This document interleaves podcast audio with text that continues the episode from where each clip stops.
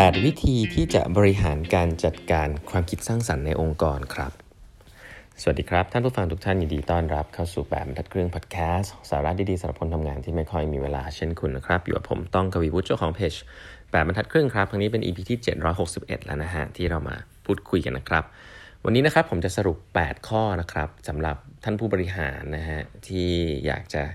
สร้างให้เกิด creativity ในองค์กรนะครับ จริงๆคาว่าสร้าง creativity เนี่ยอาจจะเป็นคำที่ผิดเนาะเพราะว่าหลายๆ ครั้งเนี่ยเขาบอกว่า creativity มันมีอยู่แล้วครับแค่ว่าคุณบริหารจัดการมันอย่างไร ถ้าบริหารจัดการผิดมันจะค่อย ๆ หายไปในองค์กรคุณครับ creativity อาจจะ มันมีตั้งแต่พนักงานคนหนึ่งเข้ามาในองค์กรนะพอมันเข้ามาเนี่ยส่วนใหญ่จะไฟแรงนะมี creative เต็มไปหมดแล้วมันก็จะค่อยๆหายไป เพราะฉะนั้นมันไม่ใช่เป็นการเติม creativity สัทีเดียวนะฮะแต่มันเป็นการรักษา creativity ไว้ให้ได้นะครับ ส่วนว่าคนที่แบบดับไปแล้วมอดไปแล้วแล้วอยากจะแอดเข้าไปได้เนี่ยก็อาจจะทำได้เนาะแต่ก็ไม่ง่ายนะครับ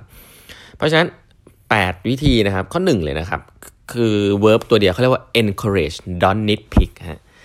ก็คือการที่อยู่ในห้องประชุม แล้วก็พยายามสนับสนุน แล้วก็บอกให้ทุกคนช่วยกันคิดนะครับแล้วก็ไอเดียต่างๆ ที่คนพูดออกมาเนี่ยอย่าเพิ่งไปบอกมันว่า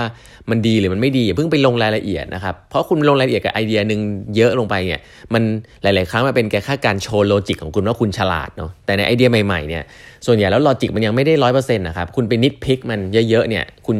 คุณเป็น consult อะคุณต้องทำอย่างนั้นนะผมบอกเลย เพราะว่าคุณต้องโชว์ความ logic ความฉลาดเนี่ยคุณไม่ต้องโชว์ความครีเอทีฟมาก แต่ว่า มันทำลาย creativity จริงๆนะครับ เพราะฉะนั้นแล้วอย่าใช้ skill นั้นมา judge ไอเดียที่มันอย่างเล็ก ๆ อยู่นะครับ ให้ช่วย encourage ไอเดียให้ได้ แล้วถ้าเป็นไปได้เนี่ยช่วยเสนอไอเดียด้วยก็ดีนะครับตั้งหลาย ๆ ครั้งเนี่ยก็เป็น skill ที่ผู้บริหารไม่เก่งคือเสนอไอเดียใหม่ๆนะครับเราคอมเมนต์ไอเดียได้แต่เราเสนอไอเดียไม่ได้ มันเป็นคนละอย่างกันเนาะเพราะฉะนั้นแล้วก็ข้อ 1 คือ encourage don't nitpick นะฮะ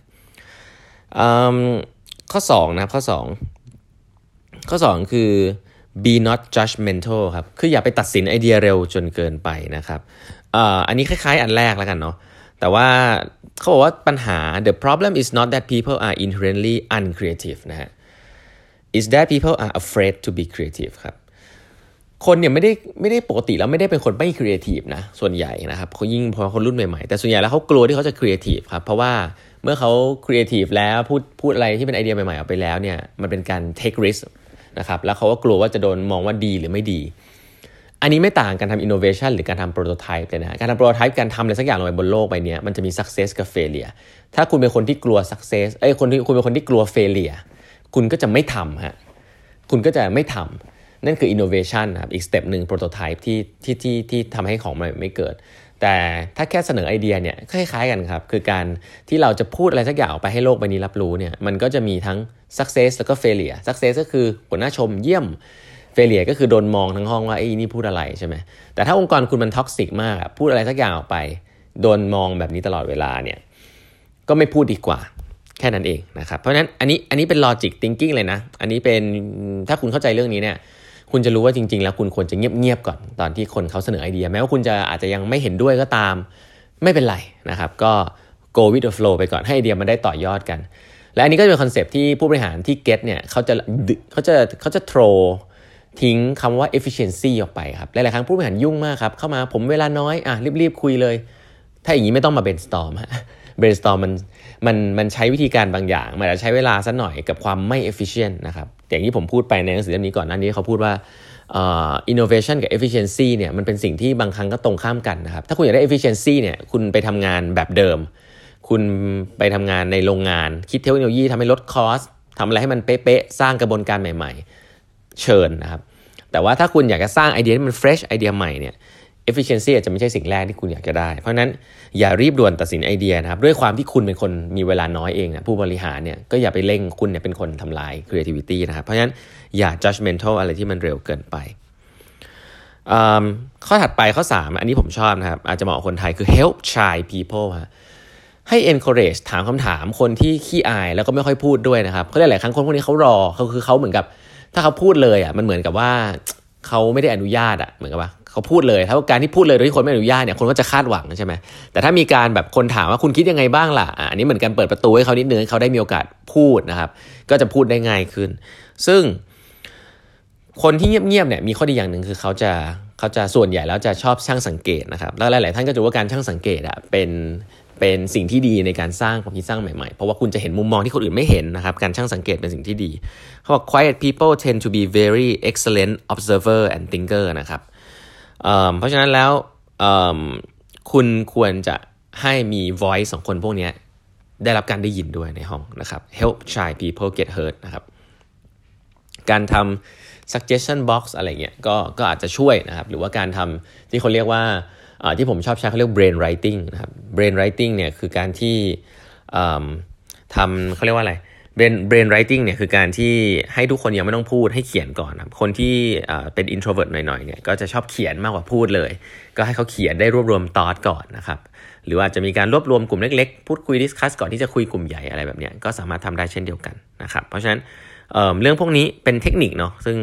ผมคิดว่านำไปใช้ได้นะครับเรียกว่า brain writing ทำให้คนที่เขาอาจจะเขินอายได้มีโอกาสพูดมากขึ้นนะครับอันนี้ก็ก็เป็นวิธีหนึ่งเขาเรียกว่า help shy people นะ อันถัดไปนะฮะ อันถัดไปคือ stimulate curiosity ครับ ask why นะครับถามคำถามเยอะๆ ถามทำไมเป็นอย่างนั้นล่ะทำไมคุณถึงคิดอย่างนั้น อย่าเพิ่งไป judge นะครับว่ามันดีหรือมันไม่ดี มันแตกต่างนะ การถาม why ด้วยความรู้สึกกลางๆ เนี่ย คนรู้สึกได้นะครับ หลายๆ ครั้งผู้บริหารเนี่ยถาม why แต่เหมือนหน้าตานี่คือคิ้วขมวดไปแล้วว่าไม่เชื่อไปแล้ว คนที่เป็นคนที่เสนอไอเดียก็ต้องยอมรับนะครับว่าคุณก็ต้องยอมรับการโดนถามว่าทำไมคุณคิดแบบนั้นได้นะครับ แต่ว่ามันไม่ใช่เป็นการทำไมคุณคิดแบบนั้นว่ามันไม่ work แน่ๆอะไรบางทีก็คิดไปก่อนก็จะกังวลนะคือเราต้องถามหาว่าเฮ้ยทำไมถึงเป็นอย่างนั้นล่ะ ask why คำถามนี้เป็นการ challenge assumption เดิม หรือว่าลูกน้องก็ต้องกล้าถามหัวหน้าว่าทำไมหัวหน้าคิดอย่างนั้น ask why นะครับเพราะฉะนั้นคำถามพวกนี้สำคัญไม่มี dumb question ในห้องนะครับอันถัดไป create necessity ครับ create necessity เนี่ยจริง ๆ แล้วส่วนใหญ่เกิดจากการที่เราสร้างเขาบอก sense of urgency อะก็ก็ทำให้เกิด creativity เหมือนกันนะครับในการเขียนหนังสือหลายๆคนจะพอทราบว่าถ้าเมื่อไหร่มี deadline ปุ๊บเนี่ยคุณจะเขียนเสร็จครับแล้วบางทีสิ่งที่คุณเขียนคุณอาจจะมองมันไม่ดีหรือดีไม่รู้อะแต่ว่าคุณภาพออกมามันก็จะเป็นสิ่งที่บางทีก็เซอร์ไพรส์ว่าเฮ้ยคนก็ชอบอะไรเงี้ยมันก็จะเกิด creativity บางอย่างเหมือนกันนะเขาเรียกว่า necessity นะครับ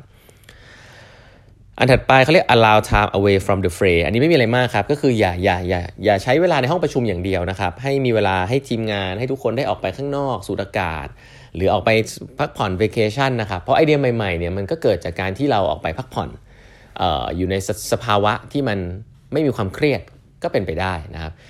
อย่างบิลเกตส์ก็จะมีสิ่งที่ดังมากเรียกว่า think week นะครับในในหปีเนี่ยจะมี 1 อาทิตย์ที่ไม่ทำอะไรเลยไปอยู่คนเดียวเขาเรียกว่า think week นะครับเพราะฉะนั้น vacation หรือเหล่านี้ status สภาวะพวกนี้ก็สำคัญและหลายคนเนี่ยลาไปแล้วหัวหน้ายังมาตามงานอะไรที่มันเป็นงานรูทีนเนี่ยลูกน้องไม่มีโอกาสจะคิดอะไรใหม่ๆเลยนะครับแล้วเวลาคิดใหม่ๆ คิดอะไรใหม่ ๆ ก็บังคับให้อยู่ในห้องประชุมอย่างเดียว อันนั้นก็จะลิจิตเกินไปนั้นก็ต้องระวังให้ดีนะครับ